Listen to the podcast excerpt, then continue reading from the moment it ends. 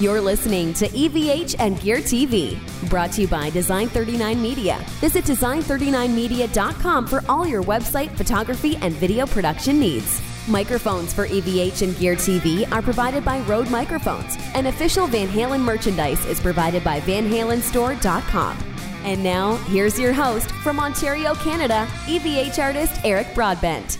Hey everyone, happy Sunday to you all. Welcome to the Helix Hour. We are live and uh, making a nice return to the channel, not to the show, but to the channel.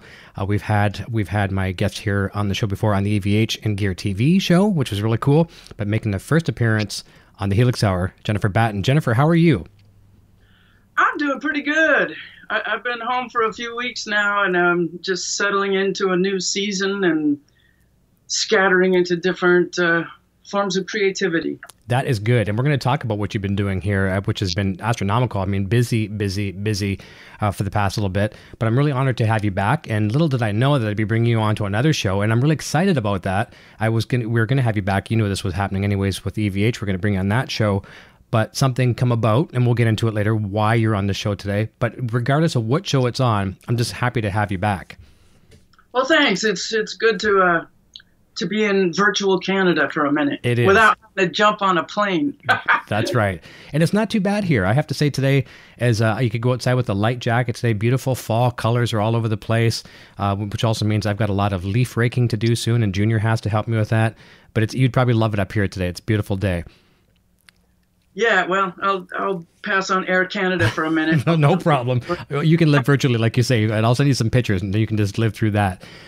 But you just got back from an incredible European tour, and I'm wondering if you just kind of tell us a little bit about that. And I got to ask you a question about it as you uh, tell us as well. Actually, the last thing I did was South America. I was down there for uh, about ten days in four or five countries: Brazil, Paraguay. Before that, I was in boy, I can't even tell you what I did this year. I'm just constantly on a plane. I was in Europe at least twice, three times, I think, this year. One one of the last ones was for a guitar festival in Switzerland. That was really fun. Tons of guitar players, as you might imagine. that is very cool, and I, I, this is one of those things where I didn't know if I was dreaming this one day, and I'm hoping this is a reality because I've already talked about it once in one of my live streams. I was telling telling people that you're coming back on the show, and you decided this really cool tour, and it's one of those things you know you sometimes have these dreams: is this real or, or is it not? And you had posted a picture and I love the pictures you're posting as well too. You're always taking these selfies from way up in the air, and all you see is the top of your hair, which is, is hilarious. But uh, one of the stops, did you not have Jimi Hendrix's Marshall head? Yeah, yeah, one of his original heads. Um, in fact, the guy that owns that uh, Swiss guitar player, I, I can't remember his name right now, but I filmed him talking about the whole thing, how he acquired it, and all this really interesting stuff. Um, and I, I, as soon as I got home, I went into another project. So I have not made a tour video vlog yet about that, but uh, I will add it. I, I, think I did a little clip on Facebook, but it's he talks about it for a, a good five ten minutes. It's really interesting. Uh, just share a little piece of it with us. Tell tell us how. Uh, I don't want to spoil it, and I'm just going to set it up about some of the rips on the Tolex. Tell the people where that came from. Oh yeah, yeah. From from Jimi taking the, the guitar neck and making rude noises with his neck against it, so you can see the, the string marks, and it, it broke open the Tolex that's into the. That's awesome. No, you you actually played it that night, right? I, I didn't play that. Oh. I, I kind of didn't want to touch it. Uh, I I don't know if the guy uh, lets people play through it. I oh. just did. I just yeah. you can have it. I'll stick with my uh, blue guitar amp one. I've never in my lifetime had the opportunity to, you know, have like let's say Eddie Van Halen's amplifier in front of me or any famous real guitar player's amplifier that's legendary like that. You know, something maybe from the Who or Jimi Hendrix as we were talking about here. Did this kind of feel cool? I just want to kind of live through you for a moment. Did it feel cool just being around it? Yeah, I mean, what a slice of history. There, there's only a finite number of Marshalls and strats that he had as as well as his gear. So to run into somebody that has it is, is like a, a museum that yeah. I visited. That that's fantastic. I can't wait. We'll watch your website throughout. Uh, we're going to be posting your links uh, throughout the uh, the program here as well too. But we'll watch your website when you update that. I look forward to seeing some of this uh, vlog that you're going to do. It's going to be great. I can't wait. Yeah, there, there's a lot to it. You know, I, I started doing that a couple years ago because I take so many pictures that you know once your uh, once your tour is done, you got a, a phone full of pictures and then the phone fills up. You got to put it on a hard drive, and you'll never see it again. I know. You know, so I thought the only way to really capture these memories is is to put it on YouTube as as a video. This is what happened. I agree. And talking with one of my good friends here, he's probably going to be in the chat here somewhat throughout the program too. A Canadian buddy of mine, Carlos Santon. He's a photographer, and I've been talking about this a lot. You know, it's kind of sad. We these days, you know, I know you and I are very close in age. We go back to our you know our childhood. You know, our parents always had these photo albums. You know, millions of photo albums, like literally dozens of them. And nowadays, all we do for the most part is we fill up our computers and our phones and with these pictures, and a lot of them will never see the light of day. I really think we need to get back into that mindset. You know, it sounds crazy, but printing off these photos, developing them, because they're not going to see the light of day. And your video is a great way to do it because you're capturing the moment, and YouTube yeah. becomes almost like a repository for two things: one, to show it off, and number two, to save them. But I really do think we need to bring some of our photos to life that we just store on our drives. Yeah, yeah. It's you know when you're hitting a different country every day or a different city every day, it's I come home and it's such a blur. In, in fact, when I wake up, usually the first day I'm home, I don't know where I am. That's I always know where I am on the road, but I wake up and go, oh, "Where am I? What am I supposed to do today?" Ah, I'm supposed to sleep in. but uh, yeah, I've got all all of the the vlogs are on my YouTube channel and yeah, you're doing a great job with that as well too. We're going to talk about that channel as well throughout the evening. Let's go over and uh, say hi to a bunch of people real fast over in the chat. We've got a bunch of people watching. Uh, we've got Terry GGNG here, Jason Morris is here, Ricky Mees, Scott Connor, Scott Roos, Frank Rashot from Line Six. I'm not sure if you've spoke with him yet. Maybe in some of your travels you may have, but he's uh, uh one of the uh, uh, the great guys at Team Line Six. Scott Roos, I mentioned. Uh, let me see here. Jason Morris, Old Metal Dude is here. Carl Santon, yes, indeed. I did say his name, and he is here. It's one of those things you say a name and he appears. Eddie Van Halen. Oh, it didn't work. I'm sorry. All right, I tried. I, yeah, Keith Richards, everybody yet. Um, uh, Jenny Lee Murray is here. Uh, this is going to be another great one. I've just uh, put my guitar down as I realized the time. Will Dunham is here. JD Gonzalez. Um, Al- Alice Saz, I'm sorry if I can't pronounce that right. Uh, Scott Roos, Andrew Holcraft. Uh, let me see here. Um, Alec Bourne, Poo Ninja, EJ's Guitars, Nolson, Nocturnal Butterfly, My Beautiful Better Half. Let me see here. Um, see if I miss anybody else. Jading Gonzalez. Hello from saying hi, Jennifer from Venezuela. Uh, oh. Nice. Uh, stainless steel, too much talk. Yeah, stainless steel. You always say that, but you're tuning into the wrong show. Then this is a talk show. Sorry to disappoint you. Um, yeah, we have to do subtitles for uh, stainless steel. He doesn't like talking so we can do you know signals and stuff like that. Well Dunham, I proudly use neck illusions. Hey, let's talk about that for a quick second. That wasn't something that I had on the uh, itinerary for today, but um, you endorse um, uh, neck illusions. A friend of mine, Jeff Humphreys, he's endorsing them. Yeah, let's have a look. Yeah, I, I just changed it out. These, for people that don't know, they're stickers that you put on your on your frets, and you can do custom designs. I've got half a dozen designs with them at fretillusions.com, and Steve Vai has half a dozen that he actually drew. I just send them composites of things that would be cool, and uh, they have great artists that put them together.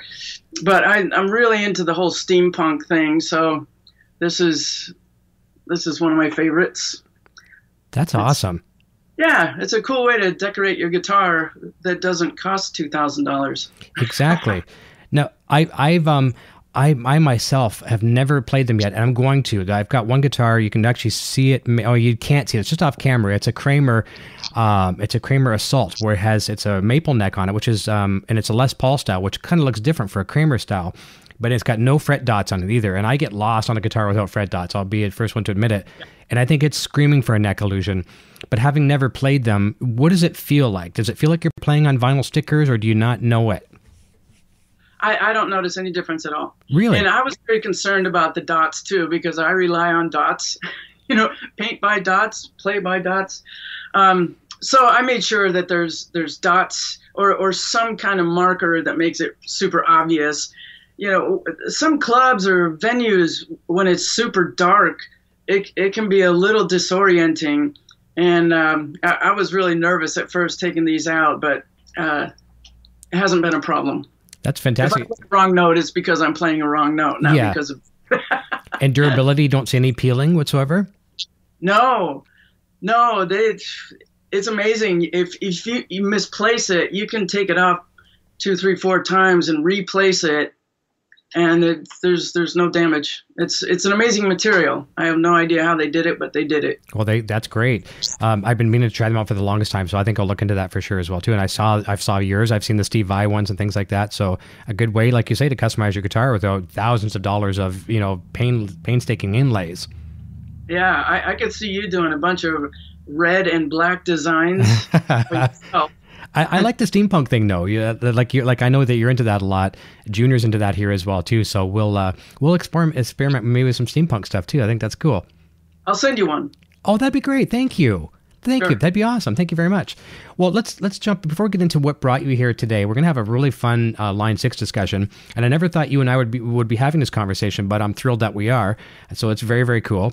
But let's talk about the tour a little bit. Um, for those of you that maybe uh, out there that are viewing right now that have not had the opportunity to see you, maybe they might not even get a chance to see you.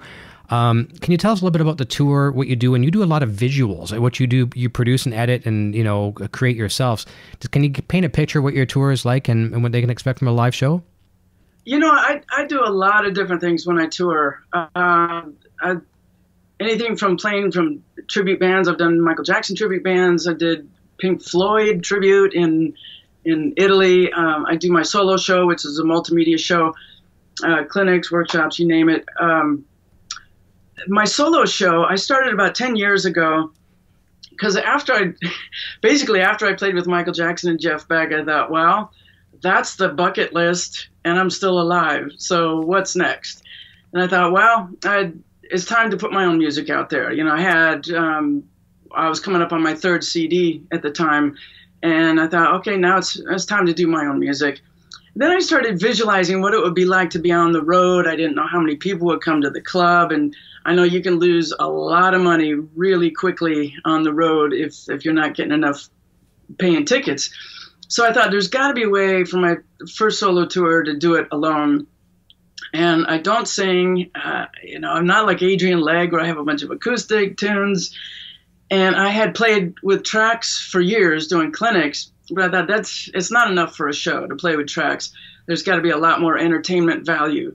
So I came up with the idea of making films and playing in sync with the films. And I didn't make films, so I, I put out the word to film schools and Google ads and on and on to try to get people to, to make films for me. And I was paying some cash, and a lot of people took MP3s to work with, and a lot of people didn't come up with anything. So after I think at least a year, I had four films, which makes for a very short show. Sure. it was actually a Canadian, uh, Ed Oktobienski. It was the first film that came through, and he had some some stuff from old movies and TV shows, and I thought, wow. This is really cool film, but I don't want to get sued. Right. That's where I learned because I wanted to resell it, and I have a DVD with with films on it as well. And I thought, um, well, that's when he told me about archive.org, mm-hmm. which is an amazing site with bazillions of films, radio shows, old books, on and on and on. And as long as it says public domain, you're free to take it, cut it up, and make it into what you want. So a lot of my early films are black and white because they're free. Right. You know, cutting up Shirley Temple or monster movies and you know, the the cheesier the better for some of this stuff. When you see the strings behind the monsters, it's yeah. really funny stuff. Um, and as I got better, the internet offered more stuff. Uh, so you can get subscriptions to really great footage and animation and stills that are way better than photos I could ever take. And everything I do is in sync with the film and it's it's kind of funny because consistently over the years people have said god it's amazing how when the music changes the picture changes which is one of the easiest things you could do. And i started out in imovie. Now i'm doing final cut. Nice. But, um, you know it's it's great if you get a simple trick that can impress people. So you know i can stand up there alone and you're not watching just my fingers for 90 minutes. There's a whole lot of content going on and I, I've been able to make a living out of it, flying around the world. I don't have to schedule anybody but me. Um, I carry on. I have two projectors, two laptops, because you got to have a backup. And soon I will have my HX Stomp in there as well. That's fantastic, and I and I also subscribe to some of these stock libraries as well too. It's all about keeping production time down to a minimum. Uh, especially in a, in a case like that, you know, you're making money at it. I make money at it. Um, you know, you have to keep that production time down. The, the quicker you can get the stuff out, but still remain uh, quality control is great. And I know what you're talking about with the uh, anything that's uh, in the Creative Commons. As long as it's Creative Commons out there, you're free to use it, free to re- to redistribute it, and things like that. So that's fantastic. But we're going to talk about you just a moment ago. You mentioned too about you just mentioned Michael Jackson, and before we talk about Stomp being the, kind of the product topic of the day, I'd like you to kind of share with us how you've kind of come full circle you've been in the industry so long that you've been through and you're still using midi in some cases like uh, some midi things but you know if midi was a big thing back in the day then we got into racks and when you were with michael jackson you had pretty much almost a truck delivering your rig alone you know in a refrig- refrigerator size rack like all the pros had back in the day and some still do and then going to your current rig not we're not even talking about stomp yet but kind of share with us how you went full circle from that you know the world uh, you know at your at your disposal as far as whatever you needed and wanted people throwing stuff at you gear wise to traveling with a suitcase. And i kind of played with the idea today saying that you know if it doesn't fit in your suitcase you don't use it. So I'll share with us how you would change from rack rig to where you are today. Yeah it's it's crazy. I'm when i first started playing live like anybody else i had a, a few pedals and an amp and that was it. But when i got the michael jackson gig they said um, so you can get anything that you want for the tour, and you don't have to pay for it till the end. And at the end, it was used, so I didn't have to pay full price. It was crazy, a kid in a candy store. But back then, it was before multi effects. So each rack did one thing. you know, one rack for reverb, another for delay, another for chorus. Uh, I still had a couple pedals, like uh, envelope filter for the way you make me feel. Certain things you you got to have that sound and it was just a ridiculous amount of stuff because I had two Boogie Mark threes, one set for clean, one set for dirty. Um, you know, instead of having a channel switcher, it's just two separate amps and a Strategy 400 power amp, and the thing took three guys to lift. It was ridiculous. And after the bad tour was over, that was a year and a half tour. Um, I thought, okay, how am I going to do local gigs and haul this crap myself? And I cut it down into two racks. I got a Tommy lift on the back of my Datsun truck or whatever I had, and still I needed a chiropractor because it was still so bulky and ridiculous. And um, thank God technology has moved a hell of a long way since then into multi effects. I uh, I started with Digitech, uh, 1989 after the the bad tour, and well, year after year after year have, have gone from different advancements with them. In the last few years, I've been using their RP1000, um, which I loved, but 12 pounds in a suitcase, plus cables, plus a I had a volume pedal because I use the onboard expression pedal for different effects. And I, the amount of money I've paid for excess luggage charges over the years could probably bought me another house. Wow. It, is just insane. Um, so I've been dreaming of something that would replace it for years, and especially the last three years, because uh, once Thomas Blug came up with the the Blue Guitar Amp One, that's a less than three pound, 100 watt, four channel MIDI uh, capable amplifier that I put in my carry on along with the the laptops. Uh, the the Digitakt did not have MIDI, so when I wanted to switch amp channels, I got to step on the amp and then step on the Digitech preset. And a lot of times it was just too much tap dancing. So to get the clean sound, I would just roll off my volume, okay. which was not ideal, but that's all I could do. Some sometimes because of timing, I got to instantly switch when I go to a certain part of a song. And so I've been I've been buying everything everything that comes out and is new, I go, okay, well maybe this can replace it, and I get it, and I'm back.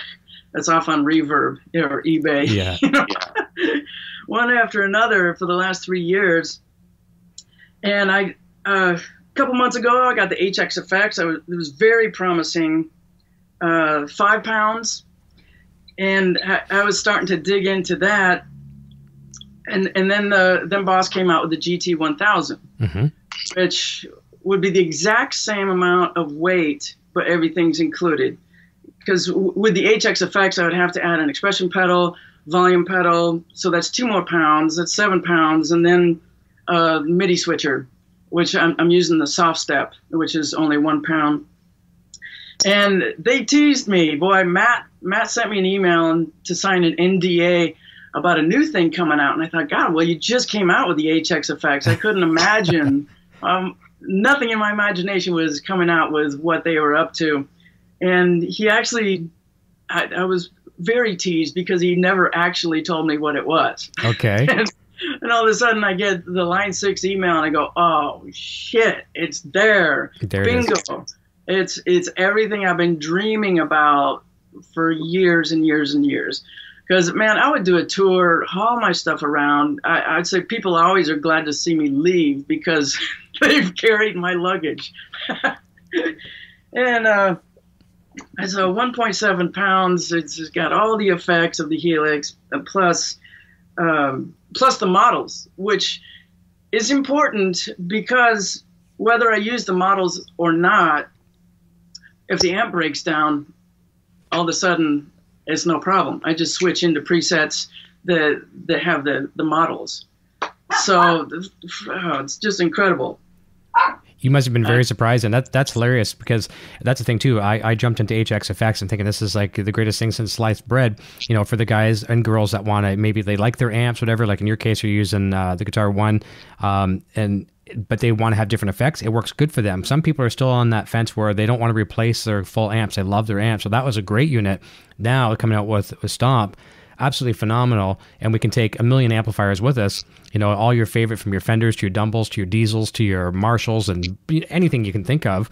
And you've got them right there, and all within a very, very small footprint. And that's I always joke about this, but even the other night on Friday, I had your uh, classmate Steve Lynch on the show uh, from oh, GIT. Right. Yeah, we said I would say hi to you as well too. And and I was telling him you were coming on the show, and I was saying, you know, she Jennifer has this thing where if it doesn't fit in her suitcase, she's not going to use it. And he's like, he had me repeat it because he didn't hear what he he thought I was talking about him. He goes, well, I'm the same way.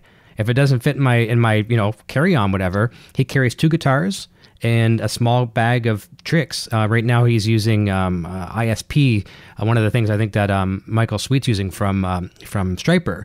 um, but you know, as another processor but he's like, "Oh, I'm intrigued," and I showed him Stomp as well, just on the screen. I didn't tell him, you know, I didn't really go into detail because it wasn't the opportunity at the time. But he's like, "Wow, that was really, really cool," and yeah. he, he, couldn't believe the size of it. I showed him with my hand. Oh, actually, I got it. You got one. I got one sitting here in my hand, so tiny.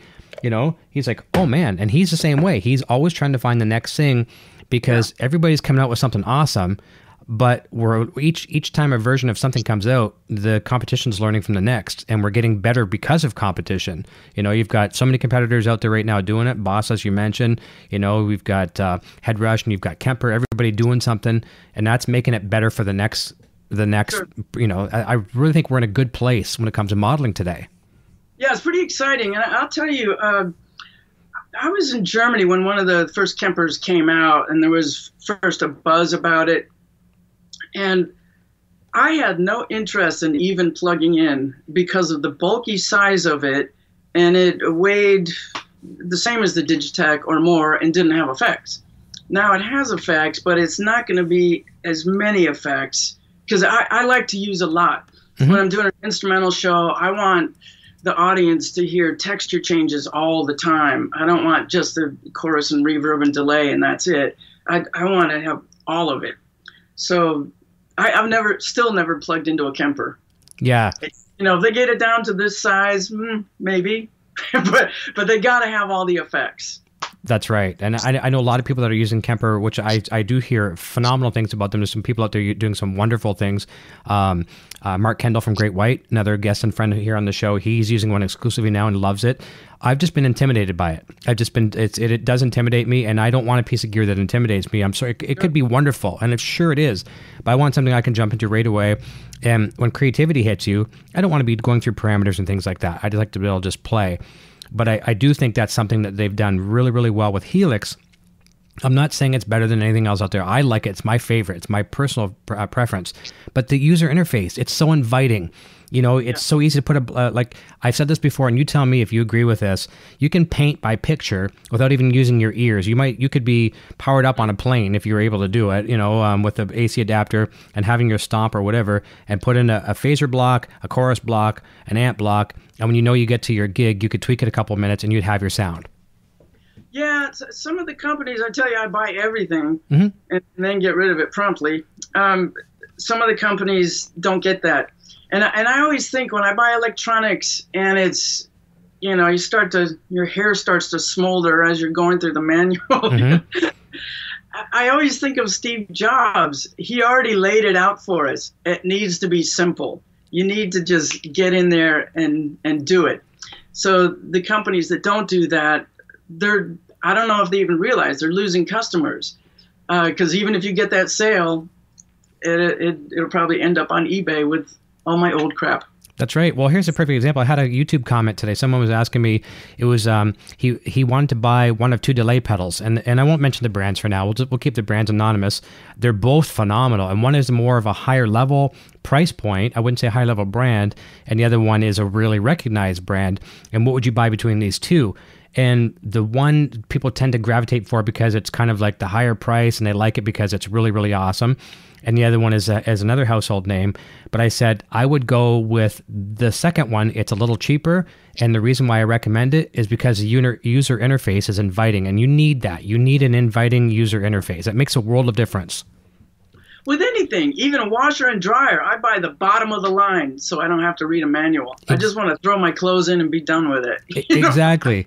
And that's the thing too. We always make fun of this too uh, with any of the Helix products. They come with a phenomenal cheat sheet that the team puts a lot of time into, and we all put, take these p- big pieces of cardboard, and one comes with Stomp as well too, and you put it aside, and then you're like.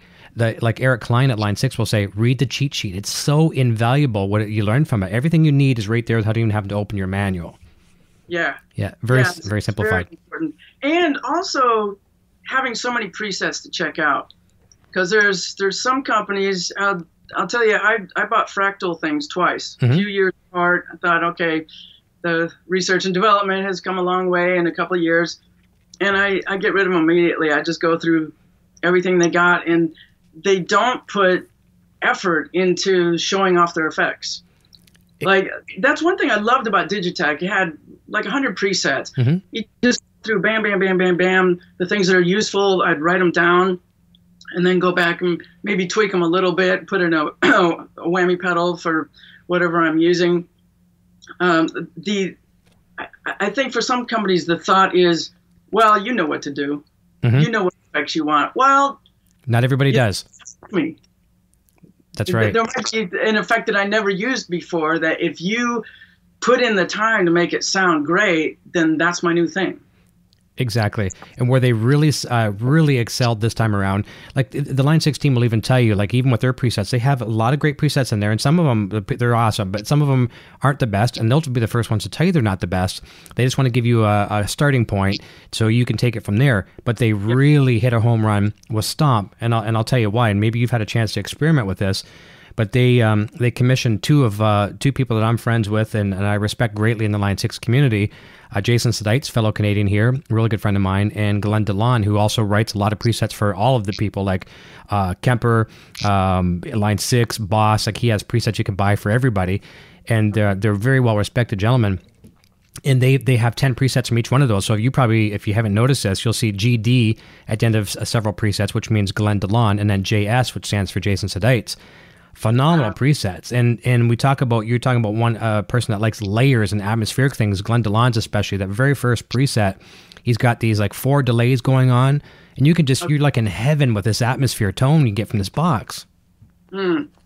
You know that reminds me. A, a couple NAMM shows ago, the uh, Eventide H9 came mm-hmm. out, and I that that was one dream. I was thinking, wow, if I get two of these and put one before the preamp and one between the preamp and power amp, I'm good. I thought, man, once I got into it, it was so limited. I was like, ah, my, my dreams are dashed on the rocks one more time. I hear you. Here, here's a little a trick I'll show you. Since, since, since you like uh, the H9 so much, a little technique I do. I know in a lot of cases you're probably not playing stereo when you're live in mono. Probably is that correct? I'm not, but I'm not. I'm now considering it when I'm playing local because the amps are so small. Mhm. It's no big deal to take another three pound amp and set it up. Um, and I, I've got the the blue guitar speakers as well. I got the nano, the tiny one, and then the, the beefier one, uh, which I'm using to A/B, d- trying to um, trying to match some of my Digitech sounds with the the stomp. Well, one of the things you could try is probably something you even did back in the days with uh, Michael Jackson. But I mean, it was the, it was a talk of the town back in that day. You know, Eddie Van Halen, Steve Lukather, um, obviously I, all, all of you guys being associated with Michael Jackson. But the pitch detune, and instead of instead of using a chorus effect, if you do get the chance to go stereo, use in in Stomp or or a Helix product, you put in a pitch detune and you don't change the pitch, but you're just changing the sense. In a lot of cases, so on the left side, you might go maybe anywhere between minus six to minus 10 uh, cents. And then on the right side, do the positive effect of that, plus six, plus 10. And you're just, your spectrum just opens up so wide. It sounds beautiful. And then, of course, you can bring in your mix. You don't want it to be like so in your face, but just to the point where when you turn it off, it's like, where'd that sound go? Then you got a good sweet spot. Oh, that's a good tip. Yeah, it's very cool. I mean, I, I do it to death, and you can on the, on that preset that I sent you for um for Beat It. I could easily add that, and you could have you could turn that on or off. You could have a vintage Van Halen tone, and you could have pound cake balance. You know that kind of uh, you know that kind of tone even with one effect. Yeah, very versatile. Um, You know, one one thing I miss about not going stereo um, is the the ping pong delay. Yes, Love that going back and forth kind of thing. yeah. But since really- I got the amp one, I just went mono because that's all I can carry really. At home, though, maybe for writing, it's a beautiful experience. Yeah, like the the perfect example is that first preset by Glenn DeLaune on on the Stomp. I don't even know the number, but it'll be the very first one he does. It says GD. I don't think it's Silken. It's something else. But you play that, and it's a it's a sweeping delay too. So the delay doesn't even come in right away. You'll start picking, and then it, it comes in with a sweep attack, back and forth. Oh man, like it literally puts you in heaven, and it'll make you write something just because of that patch. Yeah, that, that sounds like a similar Digitech one called Swell that I've been using for years. And I did write uh, a song called In the Aftermath just because I was in that yoga zone with Inspired. the sound. Yeah, isn't that cool how a, a tone uh, it can just it really take you in a direction? Absolutely. Yeah, that's why I find it very, very inspiring for people. Sometimes people, you know, some some guitarists out there are really hard on themselves. I'm in a rut. I'm not going anywhere. What can I do? And I'm not saying a new piece of gear is going to make you a better guitar player, but it might open up something. It might open a, a door that's been locked in your mind for a while, and all of a sudden, wow, what do I got here? Oh, that that's how I wrote Cat Fight. You know, I was just messing with the uh, where we go the whammy pedal up an octave, Yep. and just I don't know if you can hear it.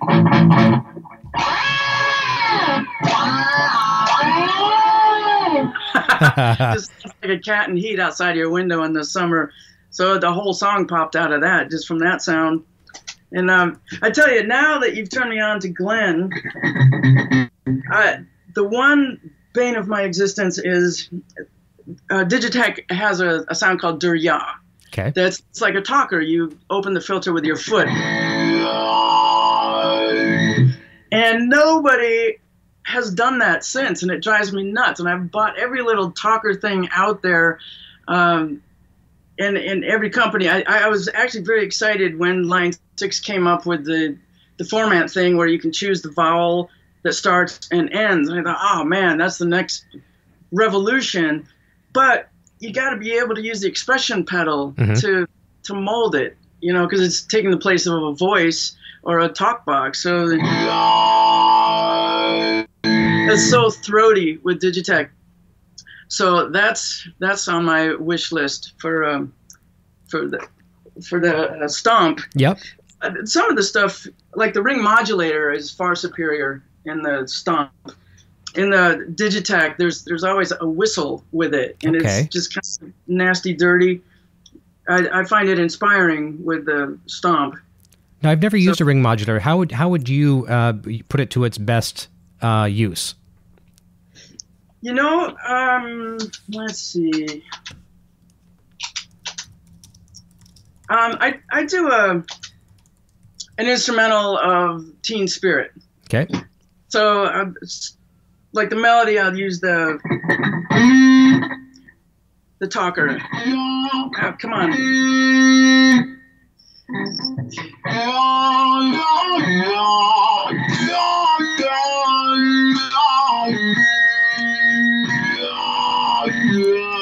I like to get that open D so it's extra nasty. Uh, and then, uh, That's awesome.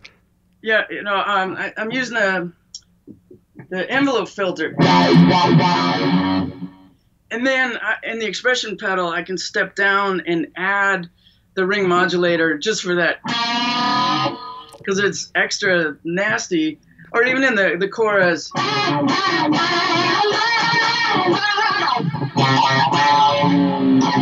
So just that last note, I kick in the the ring modulator. Jeff Beck uses that. He uses very few effects, but he'll add that for just that's about as nasty as you can go with guitar sounds. Yeah. Well, fans in the chat are uh, they've been begging for you to play, so I think we're now that you're just slowly getting warmed up here a little bit. Why don't you just take us through some fun things that uh, you know this kind of puts you in the zone, and I'm going to keep the camera on you and just take us away for a little bit. Uh, okay, solo time. You're on the spot now. Yeah, I guess. God, every time I have this problem. Every time I take my foot off the volume, it it, it decreases the volume a little if I'm in the wrong position because I'm used to standing. Yeah.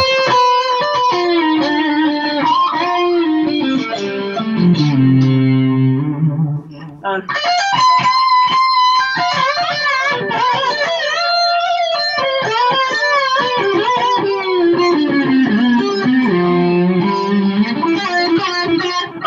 I, I was supposed to get the the guitar in the in the picture. There you go. I hate that when I do Skype uh, Skype students and I can't see their fingers. I go, bring the camera down. That's I don't right. to see the top of your head. That's right.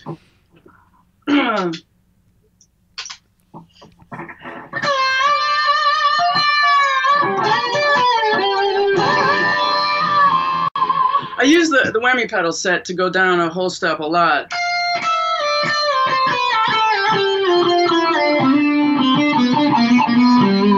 And I'll tell you, this, I won't dog other companies, but one of the things that I bought and sold, the whammy pedal, just having it engaged, degraded the sound so much, it was absolutely unusable to the point where I made them a video, uh, A being the Digitech to, to their sound, and like it dropped 4 dB, and there's all this hiss and noise.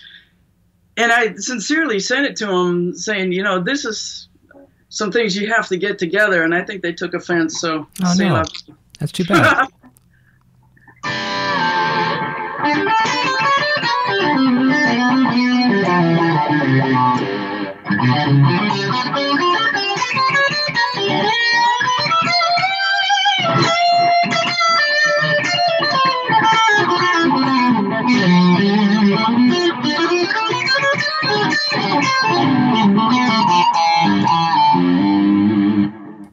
That sounds that's sassy, man. I love it. well, thank you. Very good. How, how do you how do you plan in the future? Like so now you're you're new to Stomp. How do you plan on integrating it into your rig? I'm curious where that fits into the whole puzzle for you. Uh, four cable method. Okay. That's how I've been doing it. In fact, my, my next thing I want to do later today is go through a lot of the presets that don't have the four cable method and add the effects loop in there to, to see the demos of what they have. Um, well, let me see if I can show you exactly what's going on Okay. here. um, so I have the the Blue Guitar Amp 1 and the Stomp right next to it. And then this is a SoftStep MIDI switcher that only weighs one pound, and they advertise you can spill beer on it. Oh, that's cool. and and then I got um two of the Line Six expression pedals, and one one will always be for volume. Um, I always need to be able to adjust on the fly, whether it's playing with tracks or if the drummer starts getting loud, I want to be able to get loud with them. hmm Um, and the other one, a lot of times in my solo sound, I'll ha- uh, like almost always, I'll have the option of using the expression pedal to bend notes down a whole step. Sometimes up an octave, but that's uh, kind of a specialty thing. But I, I always like to be able to slide and, and just get that. I, I suck at slide guitar, Okay. basically. So being able to do it with my foot is really important. Uh, did it again.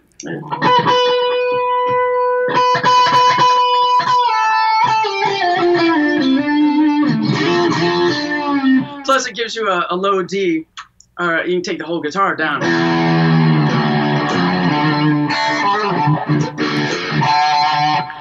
And uh, you know, there's only certain natural harmonics you can get on the guitar. Like uh, now, you take the whole guitar down a whole step. Whoops, that was that was down. what are my feet doing?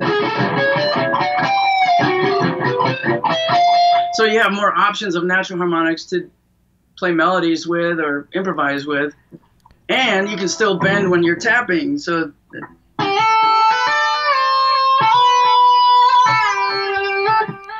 that sounds great.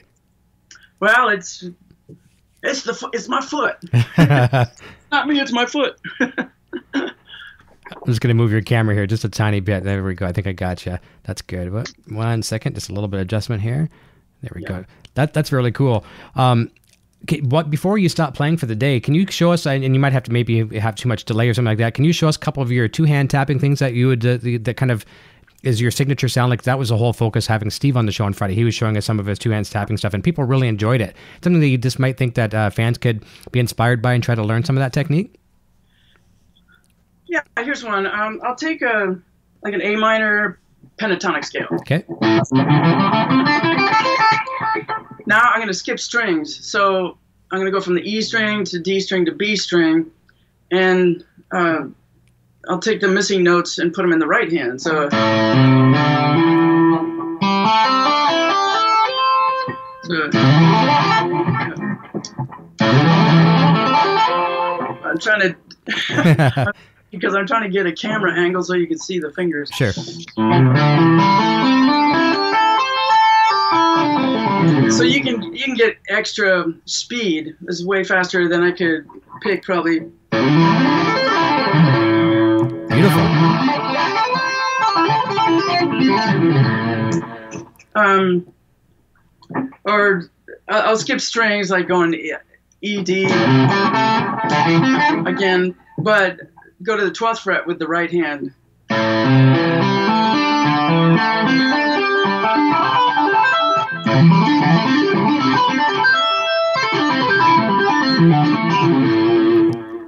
Because all the notes of the right hand fit in the key of A minor.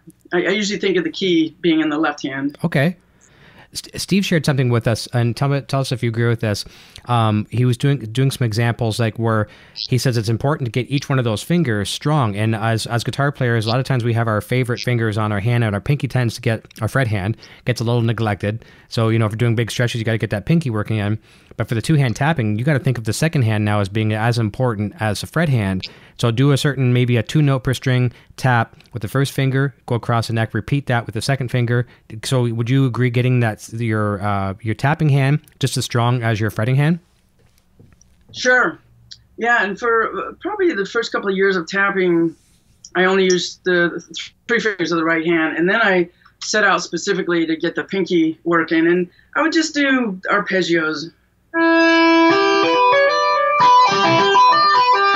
know, back and forth.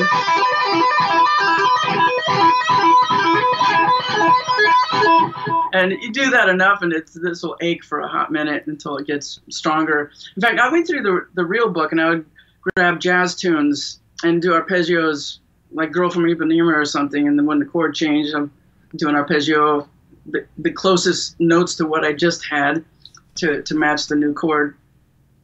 So yeah, and one one thing you can do while you're watching TV, you know, as a picking study, just with the left hand, just one, two, three, four. You can do the same thing with the right hand, like one to one.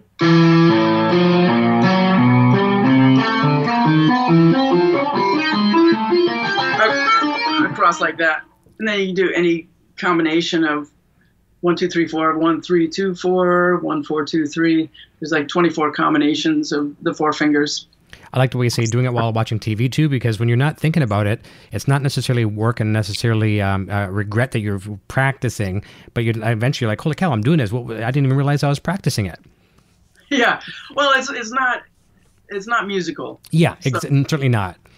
Yeah, it, all it is is muscle memory and getting the thing stronger. So why not watch TV? That's right, and you you never know when that muscle memory is going to save your ass you know you're up on a gig somewhere and you're you're not using your gear everything is out of your comfort zone and you got to be you and muscle memory will save your butt i tell you what that just triggered a memory of at least three times this year i flew to a gig and my guitar did not oh oh oh no yeah air france air canada thanks a pant load yeah so i i arrive i got a gig I got to borrow a guitar and borrow a couple of effects, go buy some makeup, and it's it's pretty stressful. But yeah, hopefully the guitar is close enough to mine that I can get by.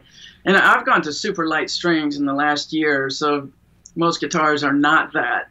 Yeah, they, they happen. I, I, did. There's a thing called uh, Abbey Roads Institute in Paris, and I was supposed to do this workshop all day with a couple different classes on sounds and I show up with no guitar, no effects. Oh no. you know, now with the stomp, I could at least have that in my carry-on. So that's with me. That's good. Uh, I might show up with no makeup, but the sounds are there. That's you know? right. That's Priorities. That, that's fantastic, and I can't wait to see what you're going to do with it. I'm really excited to see what you can do. I mean, the, the power is is limitless with that thing. It's just, I mean, guitar players are talking about all over the world. I wanted it for the sole fact that I've got two helixes here. I've got the rack behind me, which you can see up above me, and I've got floor off to my left, and I'm using a controller here for helix rack. But even that, like I, I'm in a very the studio is a lot smaller than what people think, what they see here on camera and um, I, I want foot space to be, you know, I want to be able to move my feet without hitting stuff. So Stomp now sits right on my desk, and I can do exactly what I can do with Helix for, for the tones I want for my live broadcasts and jams and demonstrations. And it's it's a small, small footprint. Literally, I have a headphone amplifier, which is just out of camera view here. The Stomp is about the same size as my headphone amp. It's, it takes up zero desk space. Yeah, uh, that's it's probably going to be my my permanent studio setup too, because I've had my amp on my desk at an angle.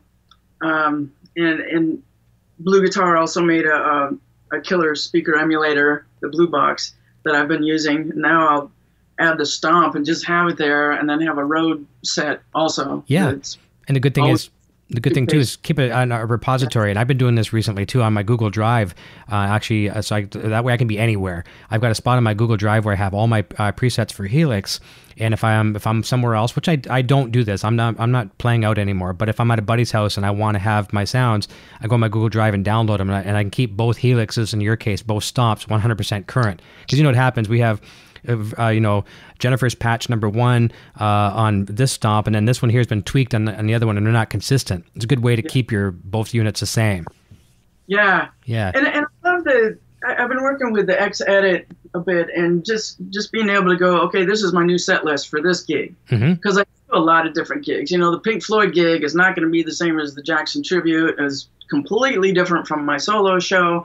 So um, that's that's a real handy thing to have. It is. And down the road, if you ever go into one of the the bigger brothers uh, of the product line, let's say you go into a Helix, even an LT, or the the full blown thing, with the newest version of the firmware, you can have two copies. I didn't want to, I said versions before, but I don't want to say versions. Two copies of HX Open, and if you have your Helix hooked up with USB and Stomp hooked up by USB, you can actually copy blocks from Helix over to Stomp or Stomp back to Helix, and it'll retain your exact settings.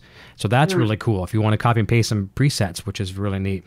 But um, and speaking of, you know, you talked about with um, with Blue and whatnot as well too by having IRs and things. We're gonna I'm gonna say a funny story here when we come back from reading a few comments in the chat. I had sent you a uh, preset for the uh, Michael Jackson "Beat It," and we'll talk about that when we come back. There's a funny story behind that one. So we'll be wrapping up here in about 10 minutes, but let's go over and say hi to a few more people. And I'm way behind in the chat, and I apologize. Uh, Guitar Lessons 365 is here. Uh, Todd Graff, um, Carlos Anton says, I see Jennifer has a photo of Billy Gibbons up on her wall. Print your photos, people, and display them. Great memories. I agree with that 100%. uh, David Gang, uh, G- McCain, uh, Kenny Metal, uh, Mick Dilbot is here. Howdy, greetings from the UK. Nice to have you tuning in. Uh, Poo Ninja Steve, Believe Guitar, Jason Morris, uh, Jerry Jeremy Ver, uh, Ferraro. He's uh, big in the Line Six community as well too. He says, "Hey, all Jennifer, huge fan." Uh, let me see here. Patrick Tina, uh. Hey, everybody from France. Thank you for tuning in from France. Really appreciate it. Obviously, you've probably seen Jennifer over there. Thanks for tuning in. Um, yeah, Scott Connor saying Adrian Legg is amazing. I agree. Um, I see this name pop up a lot. I, I think I'm i we're following each other on Twitter. Jenna Jenny Lee Murray. She's a big fan of yours and uh, Neck Illusions. I see her all the time. I have all of Jennifer's Neck Illusions, including both her string dampers and her albums. Um, now she has a Washburn Parallax. Awesome. Yeah, she's a huge fan. Uh, Scott Roos saw her at Guitar Clinic, sponsored by Music Stop, which became Long McQuade. That's here in Canada, uh, in Halifax, uh, around the time of her first record. Very, very nice. Will Dunham is here. Charles Ireson um, um, from Germany. Thank you for tuning in from Germany. Alec Bourne um, just purchased a Stomp today. Fantastic. Nice to hear. Um, Daryl McMillan says Strandberg Boden 6, uh, Boden 6, HX Stomp, headphones, 18 inch cable, and a gig bag. Total weight is less than 12 pounds and fits in the overhead storage compartment. sold, sold. That's fantastic. Um, let me see. Uh, Scott Roos says, heard some isolated tracks or beat it. A lot of crazy stuff going on deep in the mix. There is. The, I mean, um, you, there's a lot of guitar players on that track, a lot of them. Um, and I think someone might have been asking you to play beat it, but we're going to have to pass on that one for the sole fact for copyright strikes. We can't have that, unfortunately. I'd love to have Jennifer do it. Uh, Steve Believe Guitar. Okay, have to, uh, have to say it. I don't want to say blasphemy, but it's the first time I've seen this rocking woman. It's okay. That's okay. I'm sure you're okay with that, right? It, it happens, you know. But you're gonna you d- dig back through the catalog, dig back through the catalog, and you're gonna see some incredible things. Um, and this was so cool having two people from GIT that were, you know, kind of classmates and friends, almost back to back Friday and Sunday. I was really excited about this weekend. It's a great guitar weekend. Um, let me see here. Uh, Charles Arison, good question for uh, who are okay influences. Some of your influences growing up. Oh God, it depends what age. Yeah, there you go. Yeah. When I first started playing guitar, I was eight years old, and at that time it was probably the Monkees and the Beatles and the Stones. And when I got into my teen years, I really got into blues records. Nice. B.B. King, John Lee Hooker, Sonny Terry, Brownie McGhee was a concert my my dad took me to, which I loved.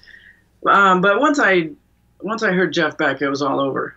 It was like the epitome of guitar when I'm 14, right? And it's still there um, I, have gone through different phases. Van Halen, George Lynch, love their sounds. Uh, I went into a, a, huge jazz phase, listening to Jim Hall, Joe Pass, um, and Pat Metheny.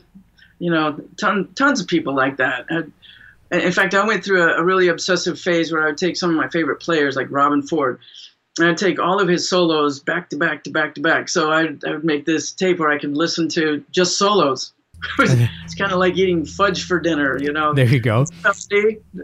no, no lyrics, no melody, just solos. I did that with Jaco and Van Halen and a, a few other people. Um, yeah, that, that's a good list.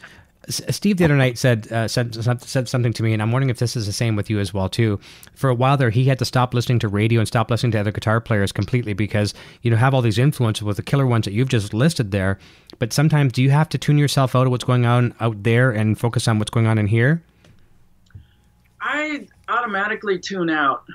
I, it's it's kind of weird. I was talking to um, Uli John Roth mm-hmm. about this because I did a tour with him a, a couple years ago, and you just reach a point where you're just kind of burnt out.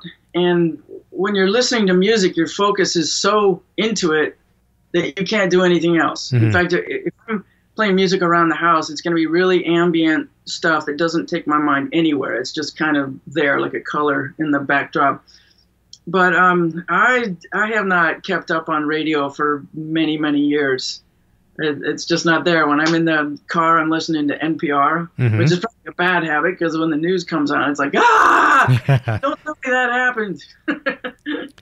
um, so when I get turned on to players, it's from going to guitar festivals. In fact, I discovered Clive Carroll uh, a couple months ago at a festival in Germany, and he just played Portland. What a beautiful player!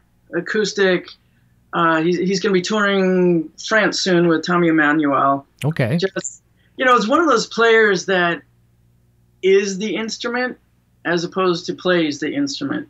It's just just a level above where it's you can't help but be knocked down by it or bowled over. Yeah. Well, it's good that you can separate it without having to tune it out. That's kind of cool. And it's funny that you mentioned Uli John Roth. I forget who my guest was about a month ago, and I feel really bad for not remembering why I was in, why I went down the Uli John Roth uh, rabbit hole. Obviously, I've known of the guitar player for forever. I mean, his household name. But I, will be honest to admit it, uh, I've never discovered his catalog. So I, start, yeah. I went down like one night, watched about five hours on YouTube, video by video by video, and I was like, oh my god, where have I been? Where have I been? You know, watching yeah, this crazy. Yeah, beautiful player, beautiful person, and loud. Yeah. Oh Lord. Tear your head off. At the end, uh, Andy Timmons and I, at the end of each show, we would play a couple jams with him, and there was no way we were going to step on stage without earplugs. Oh yeah, I can imagine. Yeah, don't go anywhere in his cabinet. It was so loud. I just would look at the audience, thinking, "How can you stand there and not run away?" yeah, yeah. Go home and can't hear anything but a ring for a week yeah, it's anyway. Insane. No, that's very cool. There's some good stuff out there. We just got to. There's a million things that people haven't seen, and know, even people coming here today that you know not not familiar with your career, go back and have a look, and uh, they're going to be like, oh my god, you know, it's going to be pretty uh, exciting for them to discover. But before we wrap up here in just a minute, I'm going to share a funny story with people. So you were talking to me when we, you were talking about getting Stomp, and we are talking about getting a preset for, because uh, you said something along the lines, you know what, I'm going to be known as playing the Beat It solo for the rest of my life, or at least I'm going to be requested at, you know, someone at a, at a club, you know, play Freebird. Well, you get play Beat It, right? All the time, right? So yeah. I created a pretty cool patch preset for you and it involves an IR. So it's typical Eddie Van Halen that can be used uh, from vintage Van Halen to almost a slightly more modern Van Halen. So certainly cover, covers the Beat It solo. Has a even though Eddie doesn't use uh, Phase 90 on the Beat It solo, I stuck it in there because once you kick on a phaser, it, then oh there's Eddie's sound again, right? So you can sprinkle it in there. I've got like a kind of a stocked out Marshall um, delays. And I since changed the delay for you. Um, I put a vintage tape delay in there, or so, uh, tape delay, but I changed it now to a vintage digital. So I'm going to send you a, a updated version. So I hadn't heard anything from Jennifer and I was nervous, very, very nervous. And I said to her before we went live on the air, so I'm going to ask you this on the air, but I'm going to ask you off the air so I can save a little bit of embarrassment, embarrassment for myself. And I said, Jennifer, how'd you like the uh, the preset? And Jennifer comes back saying it was wimpy. And I was like, uh, almost like a kid at Christmas, or you know, when your dog gets run over, you know, and like, oh my god, oh my god. So I had, I still have to put a smile on my face, and, and everything's okay here. And then she says, and this is this is no i mean you just didn't know this and that's totally fine you said well you sent me two things right you sent me like a patch and then a, and a wave file while the wave file my preset um, is it kind of really requires an ir an impulse response and I've been a stock cab guy for the longest time, but I do like impulse responses. And this is a Celestion EVH one, and it's it's a it's modeled after the 412 5153 close back. And without that, the, your ter- your terminology of wimpy is 100% accurate. Everyone that that uses IRs will know this when you turn an IR off on a Helix product, Stomp or anything, it's almost like a blown speaker. It's like amplifier driving nothing. So once right. you engage that that in your case you call it a wave, which it is a wave, it'll be amazing. So what I'm going to do for Jennifer is I'm going to send her some send you some screen captures. Very very easy how to do it. And oh, once you pop that on there, and then I, what I'd really like is I'd like you to tweak it and then send it back to me. I'd like to hear what you've done with it because maybe you like like I like to scoop my mids a lot. Like uh, no, I shouldn't say scoop them. I like to crank my mids. Where a yeah. lot of things, you know, mids if you crank them, I find really cuts in the mix, and you don't notice it until you're playing in a band situation. Maybe just playing at home, scooping your mids sounds chunky and big, but when you get in a band situation, if you have those mids dialed back, uh, you know, you're lost. Where's the guitar player? And just, uh, you don't have to have more volume, just cut through with the mids. But I'd like to see what you can do with it. And I do think it'll work really well, but I'll show you how to put that impulse response in there. Right. Yeah. yeah I think bands as frequency stealers. Okay. Yeah. that's that's one great thing about doing a solo show is my tone is out there, it's clear, nothing's gonna be stomped on. Yeah. You yeah, say you, you say to the bass player, "Hey, world, that's mine. That's my frequency. Get back off. That's mine." Yeah, yeah, yeah. yeah, I, you know, I mean, impulse response has been out a long time now, and I just never had interest until now because I had used Digitech models mm-hmm. for a there, doing Digitech clinics and stuff, and I didn't love them. Right. And one of the problems too that I found is when you go from one model to another, uh, there's gonna be different volume issues when you're live. Um, Agree. yeah, so that all cleared up when I went to using the amp one because it's that's the amp, that's the volume. No matter what effects you add, it's for the most part, it's, it's not going to change. Um, so the impulse response, I just kind of I, I knew there was a great Van Halen one out there though. Yes. And that solo, it's just I, I crank it with all I got. I use the ultra modern channel on the amp one, and if those harmonics don't pop, I get depressed. I got 16 bars of happy, and if I, you know, the first harmonic doesn't pop, it's like my happiness level goes down. Some nights are great, some nights are not. So to ha- actually to have a IR of this is something that'll probably be more consistent. It will be. It will be for the the gain is there for sure. It's not st- stupid gain, um, but the the IR is. I mean, sorry. When you pop that IR on the harmonics, like I was doing the solo just before we went live, and it, effortless tapping, it pops right out at you right from the beginning of the dive bomb. It works for sure. And here's something I'll suggest to you and to especially to you who you know don't like to mess with too many IRs, and neither did I, because when you when you buy, some IRs, you have a list like this. Now you have to plan your day listening to every single IR. Close, you know, close off the cone, two inches off the cone, six feet back in the room. It's like, oh man, this is like this doesn't work again. Find the one that you like. I happened to find one quickly. It I think it might have been a stereo patch, is close to the comb where I would normally put mine, anyways. And I love it, and I use it for almost. I use one IR for if I'm going to use an IR in a preset for every preset that requires one. So change your amp around a little bit, just keep that same IR. That way, it's simple. Change your tone a little bit, and you'll love it. It's just, and I'm not an expert when it comes to IRs whatsoever. I'm still a Helix novice. I like to say that, and I will be for a while. But I'm dialing in tones quick, and I'm quite happy with it. Great. Yeah. Good to me. So I will make you this little screen capture document. It's going to be about three pictures and a couple things, and then whenever you get the time, do it right away and let me know your feedback because I think you're going to go, okay, we got it. Okay. I- I will get back to you today. All right, that's perfect. I'll send that to you to the, right after the show. And we are at the at the uh, Helix Hour right now at four o'clock Eastern Standard Time. So I told you time is going to go by very very fast. And I want to thank you graciously for coming back, giving us some of your great insight. And uh, are you doing NAMM January? I'm sure you are. Not this year, no. Oh no, you're not. No. Oh bummer, because we're going to be there, but we'll catch you in 2020 NAMM. Hopefully you'll be there.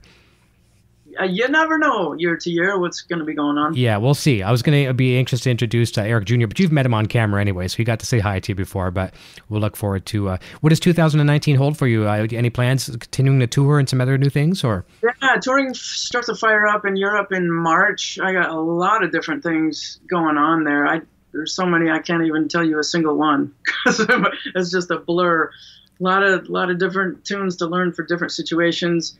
Um, I'm going to Brazil in June, and just on a plane. on a plane somewhere, traveling light? So I, I'm gonna really enjoy the winter here. Yes. Well, I'm- I'm glad to see things are going really good for you, and you've been a, a big inspiration to a lot of us. Um, a lot of people in the, in the chat were anxious to hear your play today. We got a little bit of that as well too. Um, check out the link in the description down below to go to your website, batten.com, and uh, that is kind of the uh, resource for everything that you do, uh, everything from news, media, tour, uh, gear, the whole works. We'll probably be seeing a HX Stomp on there as a picture sometime in the near future. It'd be quite cool. Good chance, yes. Well, listen, thank you so very, very much. I'm going to say uh, goodbye to you off the air, so don't go away. Everyone over in the chat, thank you so very, very much for tuning in uh, for episode eight of season two of the Helix Hour. It's a pleasure to have you here, and a real pleasure to have Jennifer back on the channel. Until next time, everybody, cheers. Hey, EVH Gear TV and Eddie Van Halen fans. If you are like me, you find the time to read books difficult. Why not have it read to you? Grab one of three critically acclaimed Van Halen audiobooks like Van Halen Rising by Greg Renoff, Running with the Devil by Noel Monk, or Everybody Wants Some by Ian Christe, available right now from Audible. Sign up for a free trial with zero obligation to get any one of these three audiobooks today. You can cancel if you wish after your trial membership expires and keep the book. There are many other great titles to choose from as well. Links in the description below, but just remember audibletrial.com slash E evhgeartv. Click the link below and go grab your first free audiobook. Thank you for listening to this edition of EVH and Gear TV. This episode is being brought to you in part by VanHalenStore.com. Shop VanHalenStore.com for the largest selection of official Van Halen merchandise and memorabilia. Be sure to check out our website at EVHGearDiscussion.com for more updates and follow us on social media.